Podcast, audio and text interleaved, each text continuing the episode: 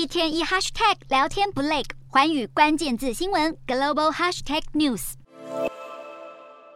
在欢呼声中，美股收盘，但投资人的心恐怕一点也欢乐不起来。为了对抗接近四十年高点的通膨，美国联准会连续四次决议升息三码。主席鲍尔甚至预告升息循环的顶点可能会高于先前预期，还说现在谈论停止升息言之过早。随着鲍尔再度发表鹰派言论，美股尾盘一蹶不振，由红翻黑。道琼指数中场暴跌五百零五点四四点，收三万两千一百四十七点七六点。纳指跟费半都下挫超过百分之三，分别收在一万零五百二十四点八零点和两千三百二十八点四七点。另外，标普五百也重挫百分之二点五，收在三千七百五十九点六九点，是从去年一月以来联储会公布利率决议当天表现最差的一天。大型科技股首当其冲，亚马逊、Netflix 和 Meta 都收黑将近百分之五，苹果和特斯拉分别收低百分之三点七和百分之五点六。对利率较敏感的两年期美债殖利率拉高，美元应声走强。多数官员预期年底前政策利率将升到百分之四点四，意味十二月十三到十四号例会将决议升息两码。